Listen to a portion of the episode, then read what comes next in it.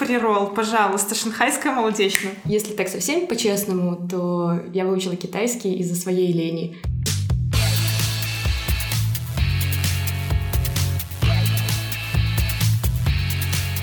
Привет-привет! В эфире снова подкаст «Куда податься». Это уже четвертый выпуск, и я очень рада, что я еще не забросила это дело. Вот, сегодня мы поговорим про очень экзотическую в плане образовательных возможностей страну, но перед тем, как я перейду к очень классной гости, которая сегодня у меня тут, я хочу снова сделать небольшой шатаут. Кто забыл, что это такое, это то же самое, как передать привет. Вот, если вы примерно моего поколения, если вот вам, как мне, где-то года 23, 24, 20, возможно, вы помните, когда в детстве на на телеке шла передача «Поле чудес». Такая же штука. Хочу передать привет Жене Мартыновой, э, моя хорошая знакомая из Бобруйска, которая, как оказалось, слушает каждый выпуск. Женя, привет, если ты слушаешь, и надеюсь, тебе понравится. Сегодня у меня в гостях Оля Голубка. Оля, привет. Привет, Диана. Вот. И сегодня мы с Олей поговорим про учебу в Китае. И самое интересное, мы поговорим о том, как в 34 да, да, в 34 да. года э, решиться и уехать учиться не то что в другую страну, а вообще на другую часть света, в Китай. То я еще забыла сказать. Оля, это был такой, наверное, первый, да, первый прецедент, когда человек э, написала сама в этом случае, предложила себя как гостю. Я была очень, я была реально очень рада. Да, если, если вы считаете, что вам есть что рассказать, пожалуйста, пишите мне. Мой контакт есть в описании к этому выпуску. Вот, будем делать из вас звезду.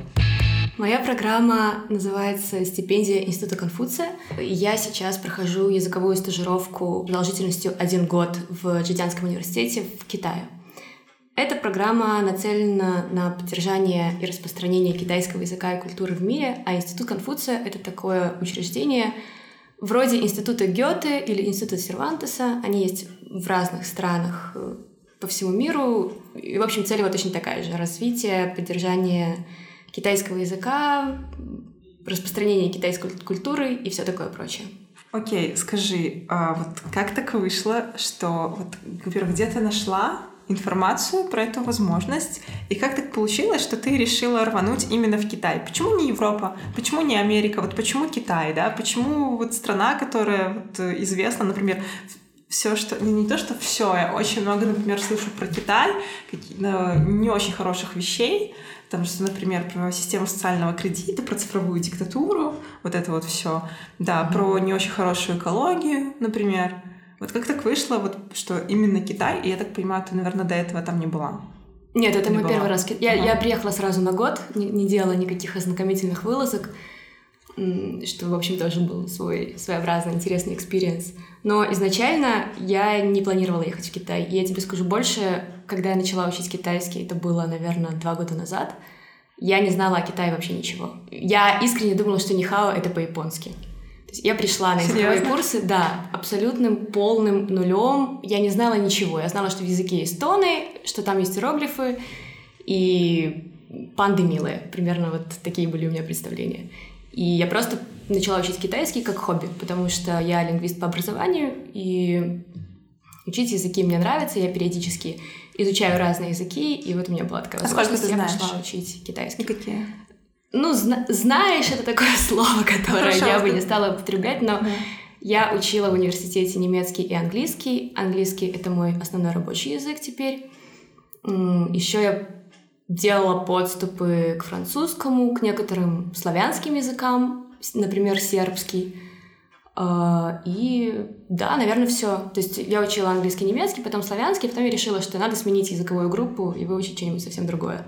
Окей, ладно, извини, что мы так перескочили, э, перескочили. Вот, да, как это произошло? Да. А, я начала учить китайский как хобби, и самый простой способ в Минске начать учить китайский — это пойти на курсы в этом самом институте Конфуция. При БГУ, да?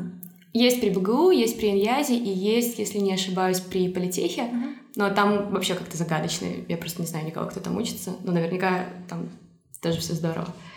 И стипендия, по которой я учусь, это одна из двух основных китайских стипендий. Есть, кита... есть стипендия китайского правительства, по ней можно учиться вообще по любой специальности.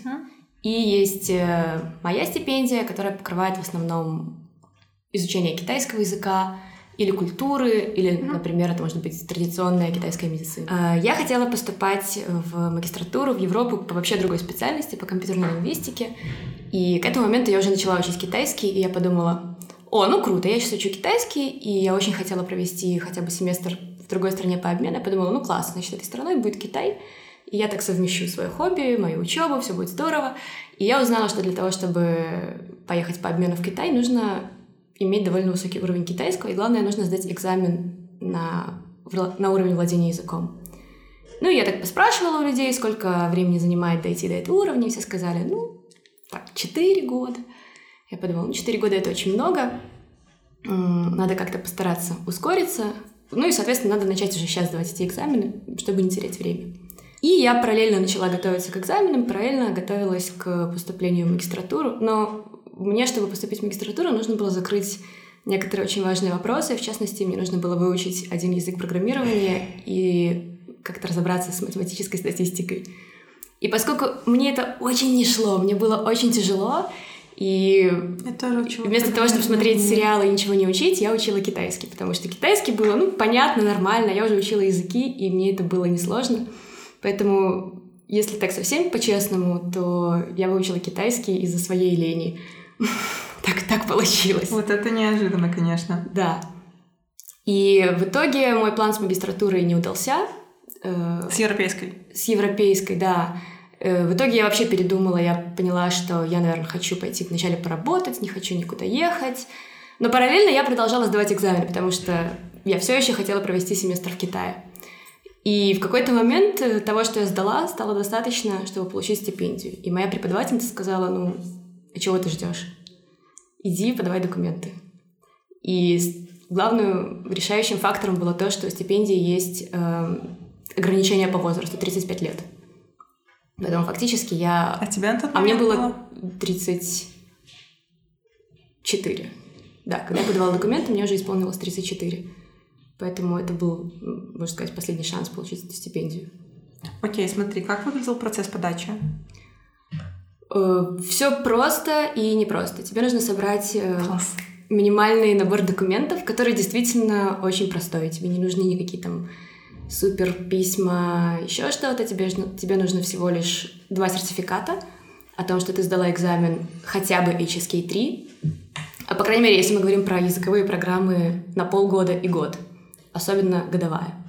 Для нее тебе точно понадобится HSK 3, лучше HSK 4. А, это какой-то их типа государственный какой-то экзамен, Да, это, это HSK это экзамен типа TOEFL, типа TOEFL, IELTS, только по-китайски. Да, только по-китайски, он разбит на уровни, то есть он не один для всех, ты приходишь, потом получаешь свой уровень, ты сразу говоришь, ну вот мой уровень, например, такой, приходишь, сдаешь, если сдаешь, тебе дают бумажку. И его прикол в том, что устная часть там вынесена в отдельный экзамен. То есть это только письменный экзамен. Поэтому тебе нужно два сертификата. Тебе нужен устный экзамен и письменный. Э, хотя бы вот три и начальный уровень. Но в моем случае это был средний устный, это их всего три, то есть это два из трех. И четвертый HSK, который соответствует э, уровню B2. Mm. Ну или должен соответствовать okay, уровню B2. Окей, okay. языковой сертификат, окей, okay. да. что еще? Потом нужно написать мотивационное письмо, э, по-моему, на 800 иероглифов, если не ошибаюсь. Это не очень много, но это была очень сложная для меня часть, э, которую, которую я отнеслась серьезно. Я думаю, это сыграло тоже очень большую роль. То, что у меня было очень хорошее письмо. Потому что я решила выпендриться и подалась э, в очень-очень крутой китайский вуз. И встретила неожиданно очень большое противодействие со стороны, в том числе, дирекции Института Конфуция. В смысле? Потому что они больше заинтересованы в том, чтобы студенты ехали в партнерский вуз, который находится в другом городе, в городе Даляне. И он на самом деле очень хороший. Если честно, у меня к нему нет вопросов, но мне хотелось выбрать самой. Э, но мне вначале сказали, что ты не можешь поехать, у тебя уровень китайского низкий, потом они узнали, что у меня на самом деле ячейки 4, очень удивились, сказали, ой, ну, ну ладно, с таким можно. Потом еще что-то, потом еще что-то. Но в итоге я поняла, что на самом деле это делалось, потому что мест на самом деле для белорусов в других вузах не партнерских мало, и они стараются провести отсев он-сайт в Беларуси, чтобы вы потом не устраивали эти крысиные бега в университете, чтобы университету не приходилось выбирать из трех белорусов. Они просто на месте очень избирательно выдают рекомендательные письма. Вот, собственно, третья вещь, которая тебе нужна, это рекомендательное письмо от Института Конфуция. Если ты подаешься в партнерский вуз, тебе его дают автоматом. Окей, okay, а у меня просто вопрос. Рекомендательное, рекомендательное письмо от Института Конфуция, то есть да. что они там пишут? Ну смотри, то они есть, пишут... а, ты как-то должна, ну, чтобы они дали тебе рекомендацию, ты должна как-то с ними соприкоснуться. Да, именно, точно. Я забыла про самое главное условие. Ты должна быть слушательницей или слушателем курсов. Но лайфхак в том, что ты можешь прийти, допустим, с марта начать учить э, у них на курсах китайский, и уже можешь подаваться, проучившись там две недели. Вот, то есть не обязательно учиться год. Примите это во внимание. По крайней мере, так было в прошлом году. И вообще, я заметила, что подаваться от э, ИК БГУ намного проще, чем от Иньяза. Почему? Не знаю, потому что... Не знаю, с чем это связано, но в Иньязе есть конкурс, там не все студенты получают стипендию, насколько я знаю. И это я слышала от самих студентов, потому что, например, в моей группе по китайскому была студентка Иньяза, китаистка, которая учит китайский как специальность. Естественно, ей с нами было как в детском саду. Но она пришла туда просто, чтобы получить, как слушательница курсов БГУ, право подаваться. Окей, смотри, тогда тот самый этап, так сказать, немножко mm-hmm. булшитингового русского. Вот, смотри, все, получается, у тебя должны быть сертификаты, рекомендательное письмо, мотивационное письмо, ты это куда-то отправляешь, сколько времени да, ты ждешь, да. есть ли какие-то еще этапы типа собеседования?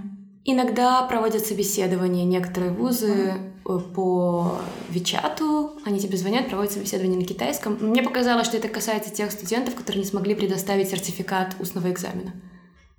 И это, опять же, касается студентов, которые подают не в партнерский вуз. Если ты подаешь в партнерский вуз, то, по-моему, ты просто приносишь документы, и все как-то происходит очень быстро для тебя и безболезненно. Окей, okay, смотри, и сколько ты, сколько, сколько прошло времени с того момента, как ты отправила документы, или, например, с дедлайна, да, uh-huh. подачи, до того, как ты узнала, что поздравляем, ба, ты поедешь в Китай, детка? С того момента, как я пришла и начала вообще, начала подавать документы, это будет правильнее, до счастливого письма прошло, сейчас тебе скажу, март, апрель, май, три с половиной месяца. И, как у всех нормальных людей, э, учебный год там начинается... В сентябре. В сентябре. Хорошо, смотри, еще хотела у тебя про китайский спросить. Знаешь, общую понятную шкалу, там типа средний, средний продвинутый, продвинутый, и сколько у тебя вообще... Это, наверное, называется средний продвинутый B2, да? Это upper да. intermediate, что-то И сколько у тебя вообще ушло времени на то, чтобы китайский вот до этого уровня выучить, mm-hmm. и какими методами ты его учила? Потому что ну, как, как я понимаю, то есть это язык, который, наверное, немножечко не так устроен, да, как, как языки да. той, той местности, в которой вот мы сейчас находимся. У меня ушел ровно год до HSK 4. Mm-hmm. То есть я начала учить в октябре, и в октябре следующего года я уже сдала HSK 4. То есть смотри, а как у тебя вот сам процесс а, обучения был? Тебе хватало просто на курсы ходить там несколько раз в неделю? Mm-hmm. Или, или ты там просто, не знаю, там себе дома увешивала стены там вот это вот, не, не, то, не, то, не то и не другое. Э, я начала Первый семестр я, наверное, просто ходила на курсы, занималась много фонетикой, занималась много фонетикой сама дома, mm-hmm. потому что на курсах, конечно, э, не преподают ее профессионально как лингвисту, поэтому мне было мало информации. Но в целом первый семестр был очень лайтовый, потому что тогда у меня еще не было этой идеи фикс сдать экзамены и поехать на стажировку. Со второго семестра я поняла, что мне нужны экзамены, и я очень-очень сильно ускорилась и начала заниматься сама. И одновременно с этим я почти полностью перестала работать, чтобы готовиться к магистратуре. И у меня, есть, в принципе, мой рабочий день был моим учебным днем. Я занималась почти по 5 часов в день китайским. Это вместо программирования, конечно. Вот. Поэтому и тогда же я начала просто скакать, перескакивать уровни на курсах, потому что я очень сильно опережала нормальную программу. 34 просто вот решиться поехать в другую часть света, поехать учиться, то есть э, как-то, ну, не хочу говорить бросить все, да? ты, наверное, знаешь, как это звучит очень... Ну, вообще ну, так и было. На самом деле, было, получилось, что я все бросила. Каково это, каково это было просто вот э, оставить такую прив, привычную жизнь? И куда-то рвануть. Ну, когда ты в процессе подачи, ты об этом не думаешь, потому что у тебя есть, у тебя есть цель, ты просто думаешь, а. возьмут, не возьмут, возьмут, не возьмут, переживаешь из-за этого. Потом, когда приходит письмо, все так начинает становиться реально. Но я честно скажу, я поняла, что все на самом деле, когда мне в паспорт поставили китайскую визу, студенческую. Uh-huh. Я поняла, что все. Это все происходит на самом нет. деле. Да, в сентябре я сажусь в самолет и лечу, видимо, в Китай. Я помню, как я на месяц в Америку уезжала, и когда я забирала паспорт с э, посольства, я такая вот открываю паспорт, я смотрю, американская виза. Я такая, да, ну вот да, да я, вот у меня было примерно да. точно так же. Я просто открыла, это было первое физическое подтверждение. Хотя до этого мне пришли уни... документы из да. университета, мне прислали их экспресс-почтой. Вот, но все равно все как-то для меня было как игра, мне было очень весело. Потом я поняла, что ой. И отдельной сложностью было то, что к этому моменту я э, пошла работать. Я уже отказалась от идеи поступать в магистратуру прямо вот сейчас и решила, что мне нужно получить какой-то практический опыт Потому что до этого я всегда была фрилансером и работала сама на себя. В общем, я получила китайскую визу, и все стало как какое-то очень, очень реальное. Я поняла, что все на самом деле, что все это происходит сейчас и со мной. Но классно было, что меня очень поддерживал мой партнер, мой близкий человек, моя семья. Для них это точно не было легко. Я видела, что у них просто какой-то ужас в глазах, потому что если бы это была Европа, то все было бы понятно. А в Китае, ты знаешь, заблокирована половина интернета, и ты даже не понимаешь, как вы будете общаться. И это очень пугает. Я представляю, вот, э, что, что было бы в голове у моей мамы, если бы я вот была в Китае, и вот как раз в то время, когда разразился коронавирус. Uh, да, ну, к счастью, когда все это началось, моя мама уже знала, что у меня есть обратный билет, я уже улетаю. Ну, плюс я ее старалась очень успокаивать. Мне кажется, я, я как раз вернулась еще до такой совсем, уже совсем-совсем истерии. Но моя мама, например, не знала э, обстоятельств, при которых я уезжала из Ханчжоу. Она не знала, что уже все дороги перекрыты, и что мне приходится менять свои планы. Она не знала, что мне приходится посреди ночи с чемоданом ехать на вокзал просто потому, что сейчас я знаю, поезда ходят. Вот, все это я ей рассказала уже дома, и она сказала, что ой, хорошо, что я ничего этого не знала. Окей, okay, а расскажи, как вообще, смотри, а что ты там изучаешь, как mm-hmm. у тебя устроен образовательный процесс, и реально каково это вернуться за студенческую скамью, то есть э, ощущаешь ли ты, что ты знаешь какой-нибудь там дискомфорт, что кто что там много молодых? Да, определенно есть э, какой-то связанный с этим дискомфорт, потому что э, в Китае, как и у нас, очень такая гомогенная студенческая среда, в том смысле, что не принято делать какие-то перерывы в образовании, поэтому люди учатся, потом они сразу же поступают в университет.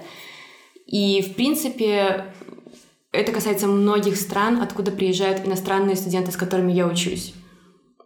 То есть им почти всем 20-23, они в своих странах изучают китайский как специальность, и для них это языковая стажировка или семестр по обмену, например я как-то уже давно отвыкла. Э, дело не в том, что они очень молодые, дело просто в том, что это какая-то очень однородная среда, из которой я выбиваюсь, и мне, конечно, не совсем комфортно. Хотя это по полной компенсируется различными культурами и вот такими вещами. То есть у тебя все одного возраста, но они все очень-очень разные, потому что они из очень-очень разных стран. Э, я там изучаю только китайский язык, у меня нет никаких других э, предметов. А литература?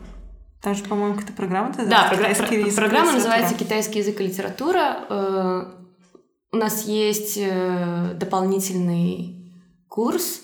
То есть смотри, каждый день у меня две пары, то есть стандартные языковые вещи, типа практика языка, аудирование, mm-hmm. что там еще бывает, грамматика и что-то еще, чтение. Да. То есть, подожди, все пары — это язык, грубо говоря. Все пары — это язык, кроме э, одной, ага. которую ты выбираешь сам, это курс по выбору, он связан с культурой Китая. И это достаточно большой список курсов, из которых ты можешь выбрать. Но ты можешь выбрать несколько. За один ты просто получишь оценку, за тот, на который зарегистрируешься. Ты можешь хоть каждый день ходить, изучать каллиграфию, э, я не знаю, что там у нас еще было, живопись, литературу, можешь изучать легенды Ханчжоу, например. Ну, реально, выбор очень большой. Кино, вот мой любимый курс был про кино китайское. Слушай, я тебя, наверное, забыла спросить. Можешь еще рассказать э, город, название университета? О, да, я учусь... вторая минута записи. А, класс! Значит, смотри, я учусь в городе Ханчжоу, и это такое шанхайдечно.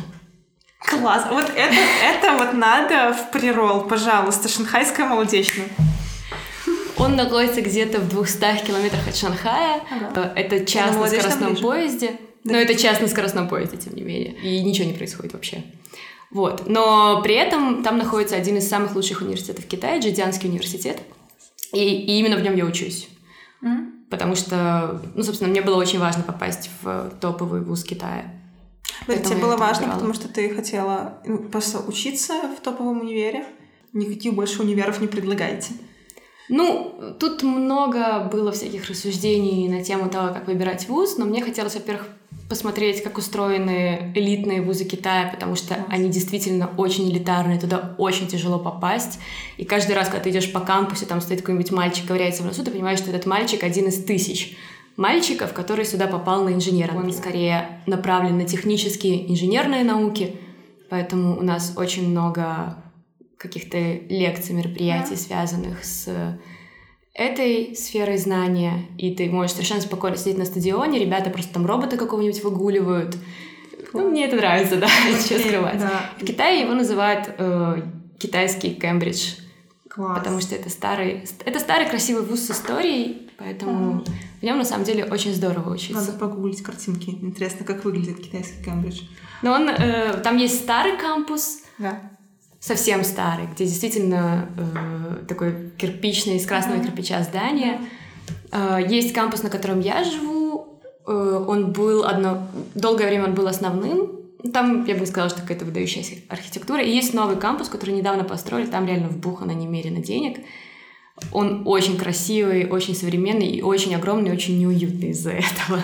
Окей, okay, слушай, э, расскажи по поводу финансовых условий. То есть смотри, что покрывает эта программа, там учеба, какая-то стипендия, угу. жилье, вот такое вот. Ну смотри, естественно, полностью покрывает твое обучение. То есть ты не платишь за обучение, но ты платишь за учебники.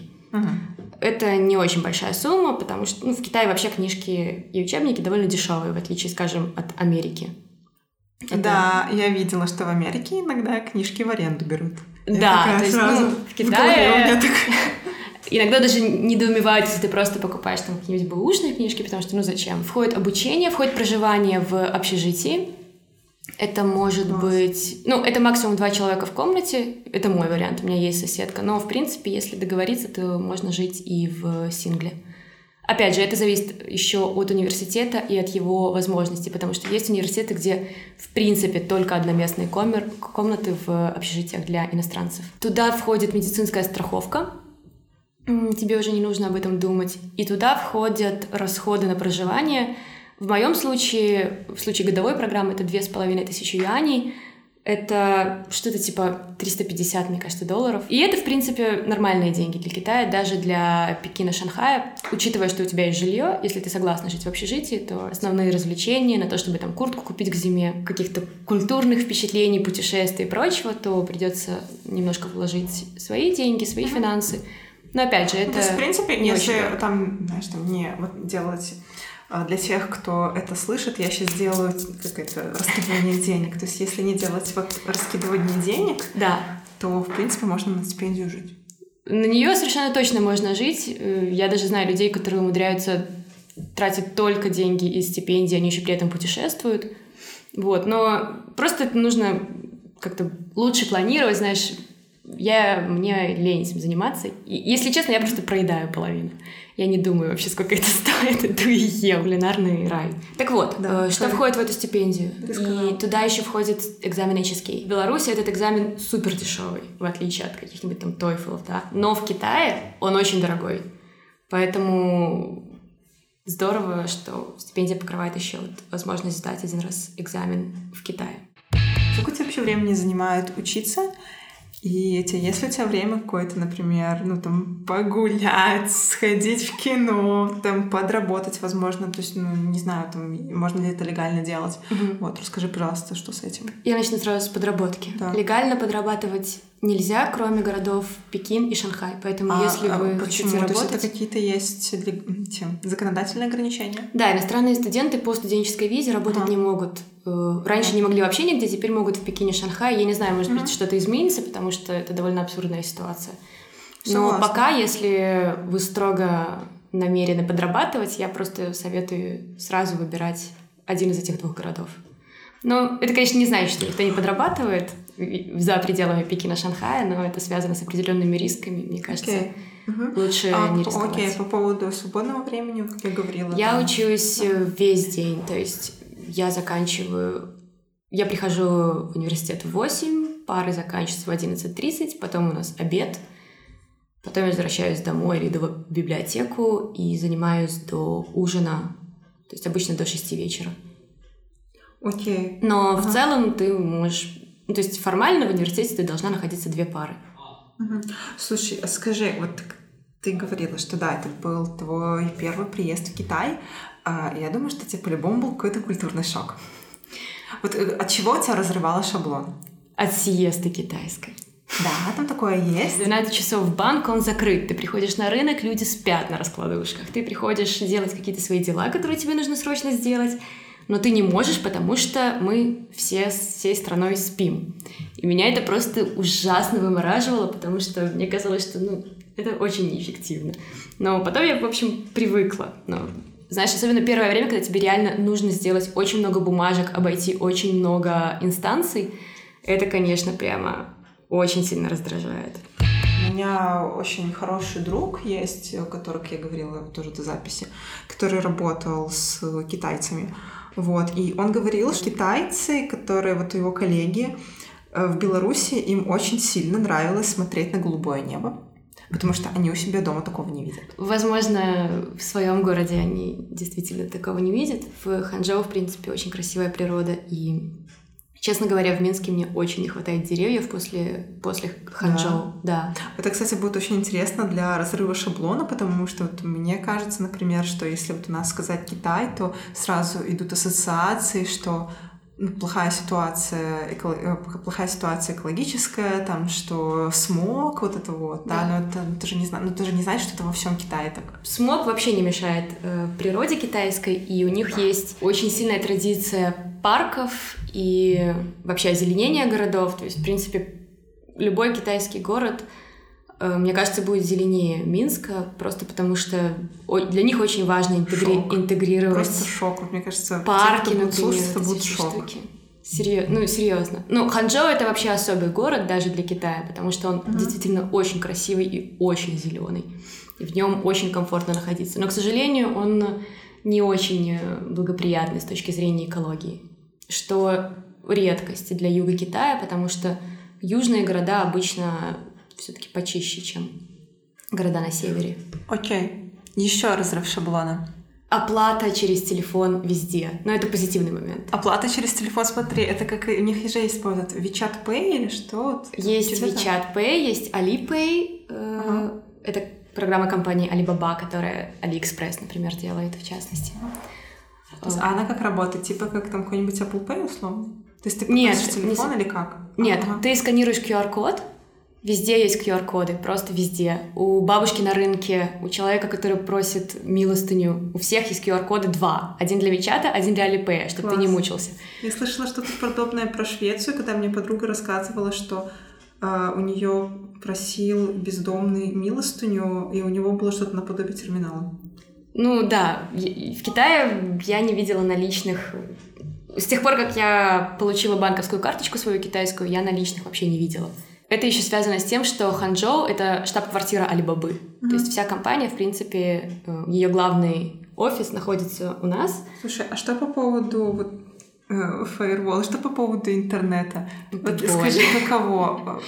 Это очень... Э, ну, если честно, я просто смирилась и воспринимаю ситуацию, что у меня годовой цифровой детокс.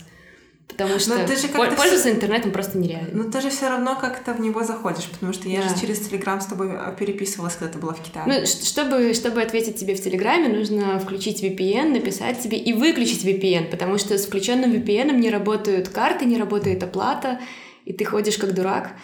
и не можешь вообще ничего сделать. Это очень-очень-очень раздражает. Но даже с VPN, окей, ты можешь открыть определенный сайт, но ты, скажем, не можешь посмотреть видео, потому что слишком низкая скорость соединения. Ты не можешь сделать видеокол домой, потому что все, что ты видишь, это куча пикселей и металлический okay. звук. Окей, okay. а каково тогда общаться? Ну вот если, например, тебе хочется пообщаться со своими белорусскими друзьями, родными, близкими, что делать? Да, Вичат? Вичат — это очень классный вариант, но, например, моего близкого человека Вичат заблокировал через три дня после того... Я, я не знаю, я не знаю связано это или нет, но э, я всей своей семье сказала, так, ребята, мы дружно ставим Вичат, потому что Оля едет в Китай, и как вы будете со мной общаться? Все поставили Вичат, после чего мы тестировали, как это работает, и Сергей прислал мне картинку с Винни-Пухом и, и, и какую-то шутку, типа «проверим, как работает Вичат». После этого его заблокировали, нам пришлось искать другой выход, э, другой мессенджер, чтобы, чтобы просто иметь возможность общаться друг с другом. То есть, ну, Вичат — это тоже не панацея, потому что он полон вот таких загадок. И в отличие от э, приложений европейских, ага. американских, наших, белорусских, это просто такой, знаешь, черный ящик. Ты допишешь письма в поддержку. «Привет! Я тут зарегистрировался, меня заблокировали на три дня, что мне делать?» И тебе никто не отвечает никогда. Про Китай. Э, смотри, в самих системах социального кредита то есть все там понатыкано камерами. Как mm-hmm. это вообще выглядит в реальной жизни с твоей, ну вот с твоего взгляда? То есть там реально Никак, на, на, ули, на улице все понатыкано камерами? Там... Да, везде понатыканы камеры. Э, ну, я не уверена, что их там больше, чем в Лондоне, например, но да, они повсюду. Но системы социального рейтинга в моей провинции пока нету. Поэтому а, то есть она еще не везде проникла? Она... Я точно знаю, что она в Синьцзяно-Уйгурском угу. автономном округе тестируется. И не знаю, работает ли она в каких-то других регионах Китая. Угу. Ну, пока, по крайней мере, про это ничего не слышно. Но то, что ты постоянно под колпаком и каждый твой шаг где-то фиксируется, и ты оставляешь цифровой след, это точно ты все время это чувствуешь, потому что чтобы, не знаю, чтобы купить сим-карту, тебе нужно предъявить паспорт и оставить свои биометрические данные.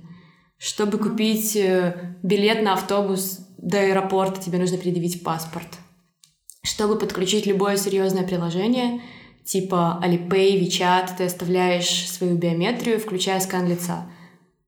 Но зато потом ты можешь лицом платить на кассе. Класс, подожди, как это выглядит? Просто на кассе стоит маленькая камера, в которую ты сканируешь код, Ага. Или ты можешь просто в нее посмотреть. Слушай, расскажи по поводу вообще стоимости жизни в Китае. Если вот ты как-то сможешь переложить э, китайские цены на белорусские и в, еще в соотношении с э, доходами. То есть, не знаю, сколько стоит, например, там, сходить еды купить, сколько mm-hmm. стоит, там, не знаю, сходить в кино, например, там, или попутешествовать куда-нибудь. Это зависит от того, где в Китае ты живешь, конечно же, в первую очередь. В Ханчжоу, кроме жилья, цены абсолютно минские. Даже проезд стоит столько же. Вот там почти ровно 70 копеек стоит у нас билет на авто, поезд, одна поездка на автобусе. Билет в кино стоит там примерно те же самые рублей 10. Все примерно как в Минске, кроме цен на жилье, на аренду жилья. Это, как правило, самая большая статья расходов всех иностранцев и всех, кто вынужден снимать жилье. Но это не устраивает самих китайцев тоже. Я имею в виду тех, кто живет в Ханчжоу, потому что цены у нас на уровне Шанхая. Это один из самых дорогих, mm-hmm. дорогих городов Китая. Путешествия по Китаю могут быть очень дешевыми, если ты согласна ехать 14 часов на поезде сидя. То есть там нет, э, кстати, вот по комфорту, насколько э, вообще транспорт вот это чисто для меня интересно. Транспорт... Общественный в городе и просто транспорт, который между городами. Про, про ханчжоуские автобусы я как-то сняла видео. Просила, выложила ли ты видео про то, как ты ехала в очень да, веселом я... автобусе на канал? Я его обязательно выложу, потому что у меня куча-куча неразобранных вообще фотографий и всего, которые, которые мне хочется запостить куда-нибудь. Но из Китая это не всегда получается, потому что mm-hmm. нужно включить VPN, выключить VPN и все такое прочее. Вот. Но про общественный транспорт в Ханчжоу это в основном автобусы, потому что у нас очень неразвитое метро. Неразвитое метро — это примерно 90 станций, чтобы ты понимала. Э, оно будет развитым, когда откроют еще 200, а откроют их примерно одномоментно через два года. Вот, это о темпах э, строительства и развития вообще Китая. И смешно, что до того, как поехать, я пыталась найти людей, которые уже были в этом городе, учились там. Да. И я просто открыла LinkedIn и начала писать всем письма, что «О, класс, ты училась в, Джи- в Джитянском университете, а я тоже туда еду, расскажи, что там». М, Мне, в общем, несколько человек написали, что «Здорово, поздравляю тебя, но я ничем тебе не могу помочь, потому что я уехала 2, 3, 4 года назад, и поверь мне, это другой город». И серьезно, так и есть. Я теперь понимаю, что ты можешь приехать через год и не узнать место, где ты жила. В Китае есть, во-первых, скоростные поезда, которые соединяют вообще все со всем. Все крупные города с крупными городами и кучу небольших городов. И сейчас скоростной поезд — это самый быстрый способ путешествовать по Китаю. Это быстрее самолета. Потому что, например, поезд из Ханчжоу в Пекин идет 4,5 часа. Мгм. А по цене? И по цене это дороже самолета. Как правило, это дороже самолета, но А сколько? Люди обычно выбирают их, потому что это очень экономит время. А, Ну, например, я из последнего путешествия могу привести цифры. Я, е- я ездила на самый-самый юг Китая, в Гуанчжоу, Гонконг и Макао. Значит, э, доехать на скоростном поезде из Ханчжоу в Гуанчжоу стоит где-то 1400 юаней. Это 420 рублей примерно. То есть где-то, Ага. получается, 210 долларов. А на самолете я долетела туда-обратно за 900 юаней, Мгм. и это 180 рублей. Это Мгм. больше, чем дешевле, чем как, как вообще по-русски? Немножко отвыкла говорить по-русски. Сам, мой самый главный факап — это выбор города. Почему? Потому что Ну, ну, казалось бы, это реально говоришь, факап, просто факап местный. факапище. Чего так? Ну, теперь я, конечно, очень всем довольна, но проблема в том, что моим главным критерием, моим единственным критерием была хорошая экология. И я из-за этого дисквалифицировала Шанхай, я дисквалифи- дисквалифицировала Пекин. Они, я бы даже не рассматривала пекинские шанхайские вузы, Где? э, лучших вузов Китая. Их 9 штук. Пять из них в Пекине, Шанхае, сразу до свидания. Плохая экология. Там остальные тоже по каким-то причинам. э, долгое время думала, что я поеду в город Сямынь. Потом я узнала, что там какая-то проблема инфраструктурная. Общежитие находится не на кампусе, нужно ехать на учебу. Мгм. И это очень неудобно. Ну, я решила, класс, Ханчжоу, это вообще супер вариант. Посредине озера, кругом парк. А тут еще стоит сказать, что мой кампус, он прямо находится возле озера в центре города. И когда ты смотришь на карту, тебе кажется, что это мечта. У тебя рядом гора, по- поросшая лесом. А, Но потом оказалось, что в силу рельефных особенностей Ханчжоу на самом деле действительно плохая экология.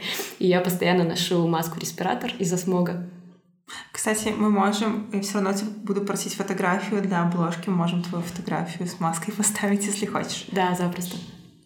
Ну, мне кажется, все решают, что это из-за вируса, но на самом деле это из-за смога. Знаешь, подкаст это э, такая, ну, на такую тему это вечно зеленая тема, поэтому мне кажется, что его будут слушать и тогда, когда люди уже забудут, что это такое. Да, я Ну, очень-очень-очень про надеюсь. корона- коронавирус.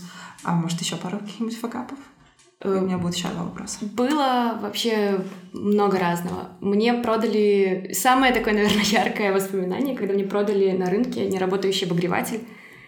И это случилось в тот момент, когда в Ханчжоу пришла зима. А тут нужно сказать, что хотя зима — это примерно плюс 7, но из-за очень высокой влажности это просто адский холод, который тебя вообще вымораживает изнутри.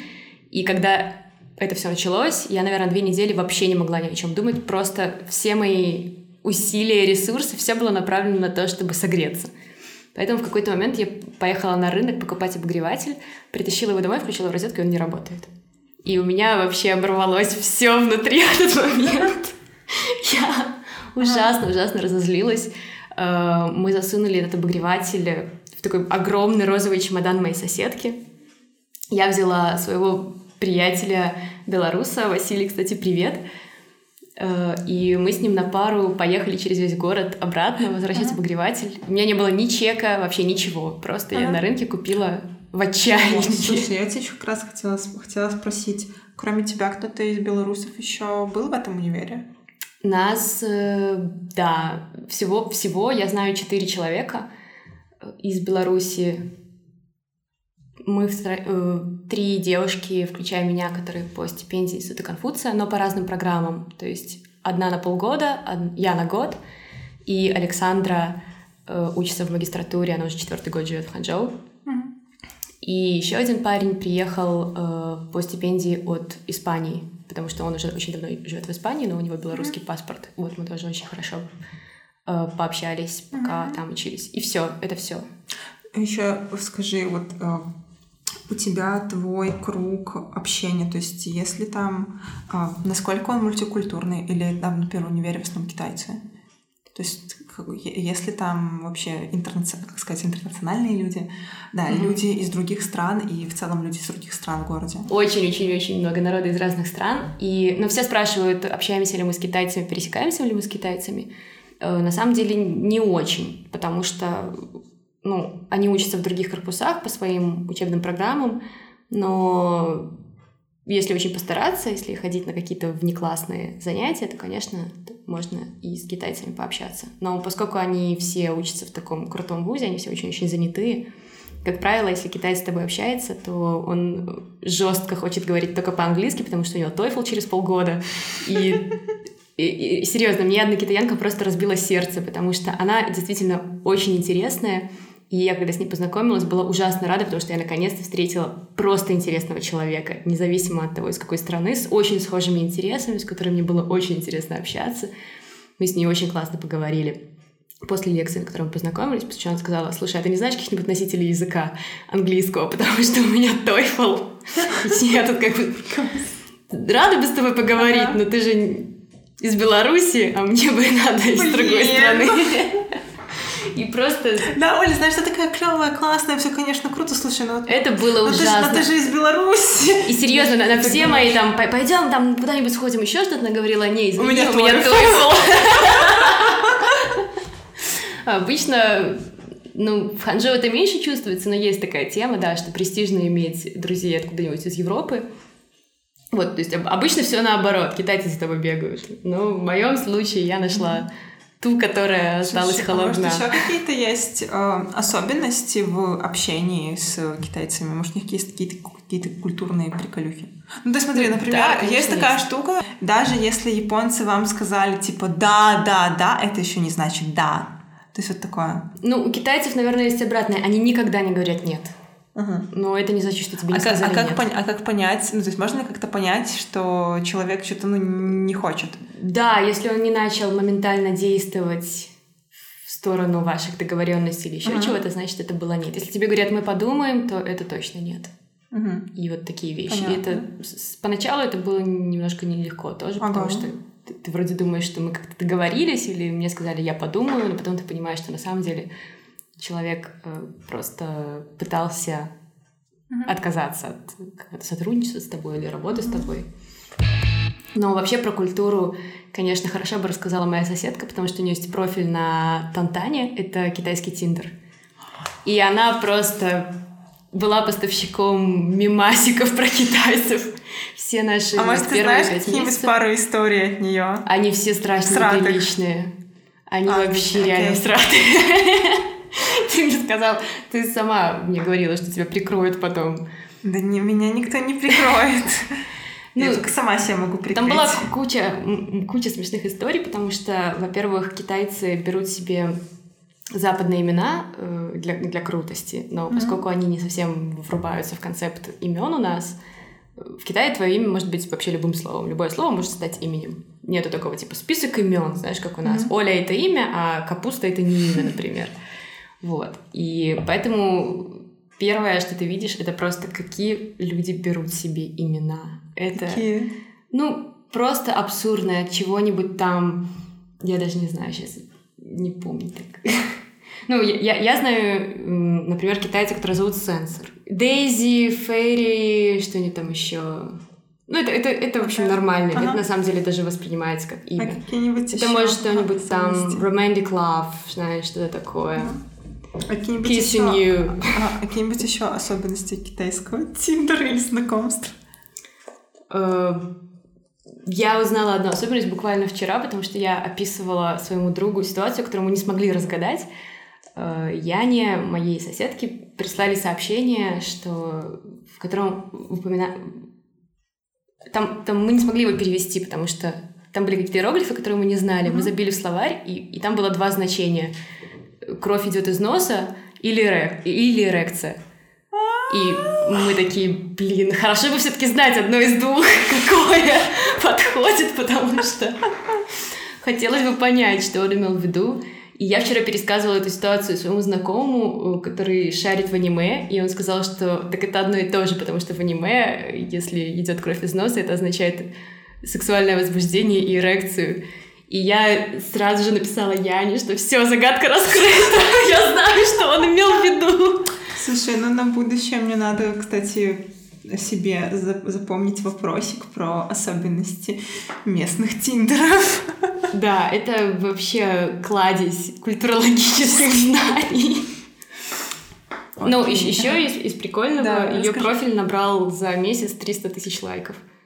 Почему? Потому что она... Потому что это Китай, потому что 300 тысяч это как 500 у нас. А, то есть, а, потому что их много. Да, то есть, ну, ну, так открывает, знаешь, свой профиль, такая, а, нормально, может, не знаю, может, 300 тысяч лайков. Может, знаешь, не знаю, из там, ее рассказывают. То есть я понимаю, что ты не сидишь в китайском тиндере, как они по поведению, там, типа, они это там ты, сразу Это и Джизу сейчас был, да? Или что это Ты же сказала, что у тебя есть партнер. Да. Да. А, короче. Я нету короче, там, не знаю, например, там, прямо, там прямолинейные, там сразу хотят погулять, там, ну, типа, сразу встреча такой вот. Ну, нет, они скорее... Дикпики отправляют. Да, отправляют, да. Это было очень смешно, потому что мальчик ее спросил, хочет ли она получить дикпик, и сразу же отправил. Он спросил? Он спросил и сразу же отправил. Меня это ужасно насмешило, и с тех пор каждый раз, если я видела, что, знаешь, она смотрит в телефон и так как-то э, растерянно, говорю, что очередной дикпик, да. Еще раз, как называется это приложение? Тантан. Окей, если будете в Китае, запомните Тантан. Да. Хорошо, смотри, а вообще, что, что вообще ты порекомендуешь в целом тем, кто будет подаваться на эту программу? Нужно заранее перевести и нотариально заверить перевод своих документов об образовании. То есть, если вы уже закончили вуз, то вам нужно пойти свой диплом и приложение к нему перевести и заверить. На сайте сказано, что это нужно только для тех, кто получает ученую степень, но на самом деле это нужно всем. Тот, кто подается на языковую программу, тоже должен через это пройти. Это у меня заняло реально очень а? много времени. Потом я очень все-таки советую, что если вы подаетесь не в партнерский вуз, отнестись серьезно к мотивационному письму и начать писать его заранее. Насколько заранее? За месяц.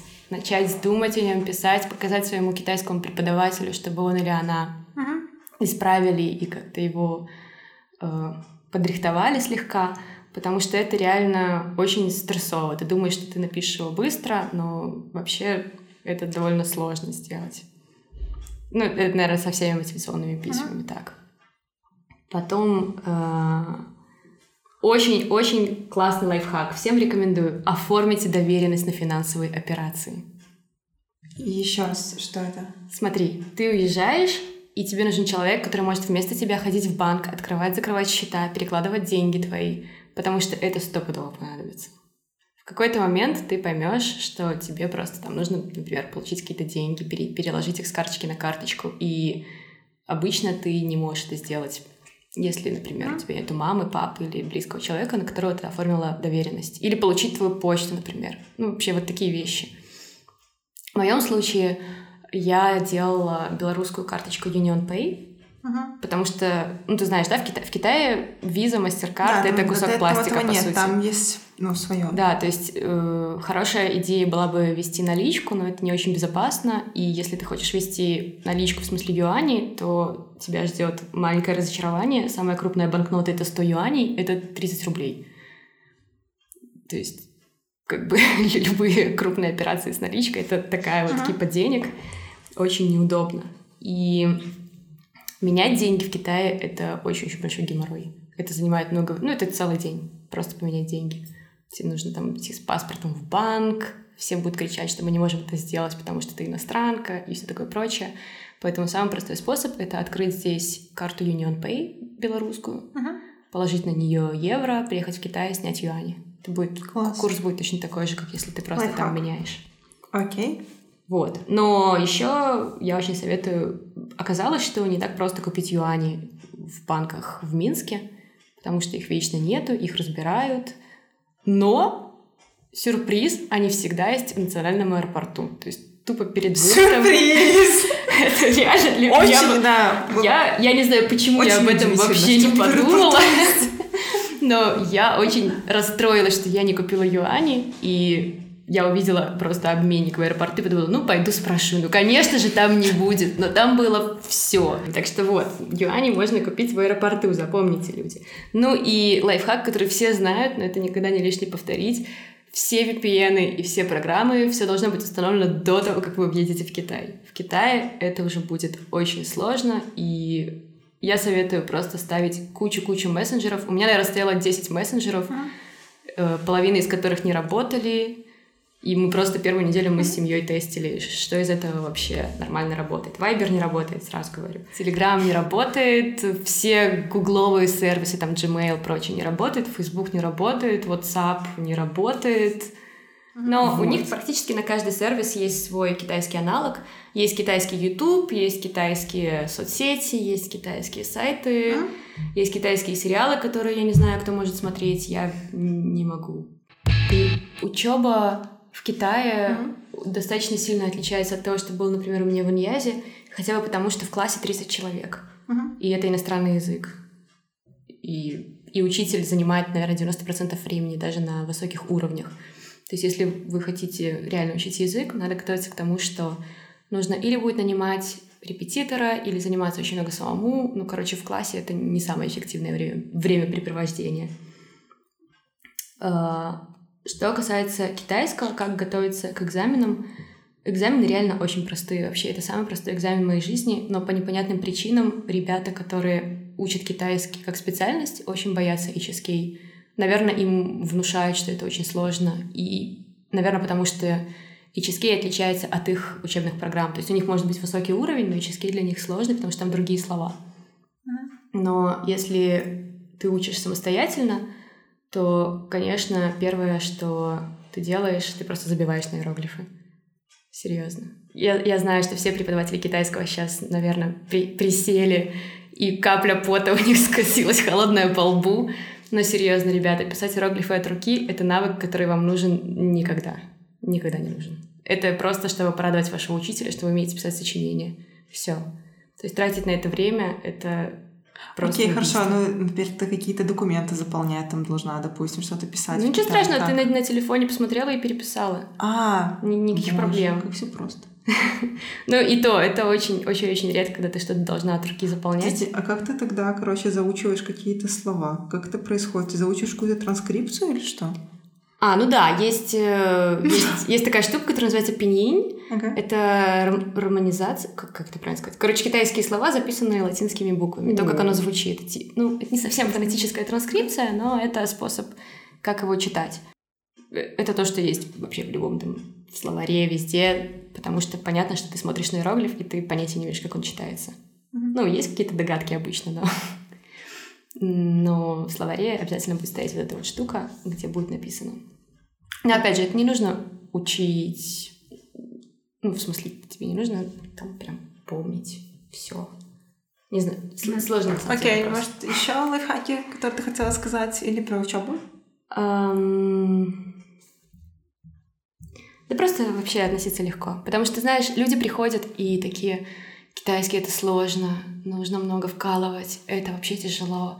В 30 лет китайский нереально учить, потому что все мозги уже там застыли и превратились в желе. И такие вот вещи, это просто реально абсурд. Понятно? Конечно, если тебе 20, и ты на китаиста учишься, то тебе немножко проще. Но у меня, например, изначально фиговая память. Вообще всегда была. Несмотря на то, что я всю жизнь учу языки, mm-hmm. у меня всегда была с этим проблема. Ну ничего, как-то как справляюсь. Это вообще mm-hmm. не страшно. Все эти там тоны, люди приходят такие, ой, нет, у меня нет музыкального слуха, я не могу учить китайский. Не разбивать то есть, знаешь, люди думают, что, ага, вот есть иероглифы, есть там произношение, есть тоны. Ну, я пока тоны учить не буду, там иероглифы учить uh-huh. не буду. Но это все очень связанная штука. То, то есть ты можешь не уметь писать от руки иероглиф, но ты должна уметь его читать, узнавать, понимать, как он строится, но это занимает намного меньше uh-huh. времени, конечно, чем научиться из головы воспроизводить. И я знаю, что очень-очень много народу делают одну и ту же ошибку. Они просто учатся, они учат фразы и слова, без тонов. И это вообще абсурдное занятие. Очень не советую так делать. Потратите немножко okay. времени на то, чтобы правильно Хорошо. произносить. Реально сэкономит кучу нервов. Хорошо. Спасибо тебе большое за такой классный, интересный, немного долгий, но это реально стоит того, чтобы послушать разговор. Спасибо вам, что слушали и дослушали до конца. Кто из вас слушает подкаст с айфона, я буду очень благодарна, если вы перейдете в часть в Apple подкаста, где можно ставить отзыв и поставите там какое-то количество звездочек, которое считаете нужным, потому что это помогает его продвигать. Вот, тоже, если у вас есть какие-то отзывы, вопросы, пожалуйста, пишите. Контакты есть в описании. Оля, еще раз тебе спасибо, была очень рада познакомиться. И вам еще раз спасибо, что послушали, и до связи. Услышимся через две недели. Пока-пока.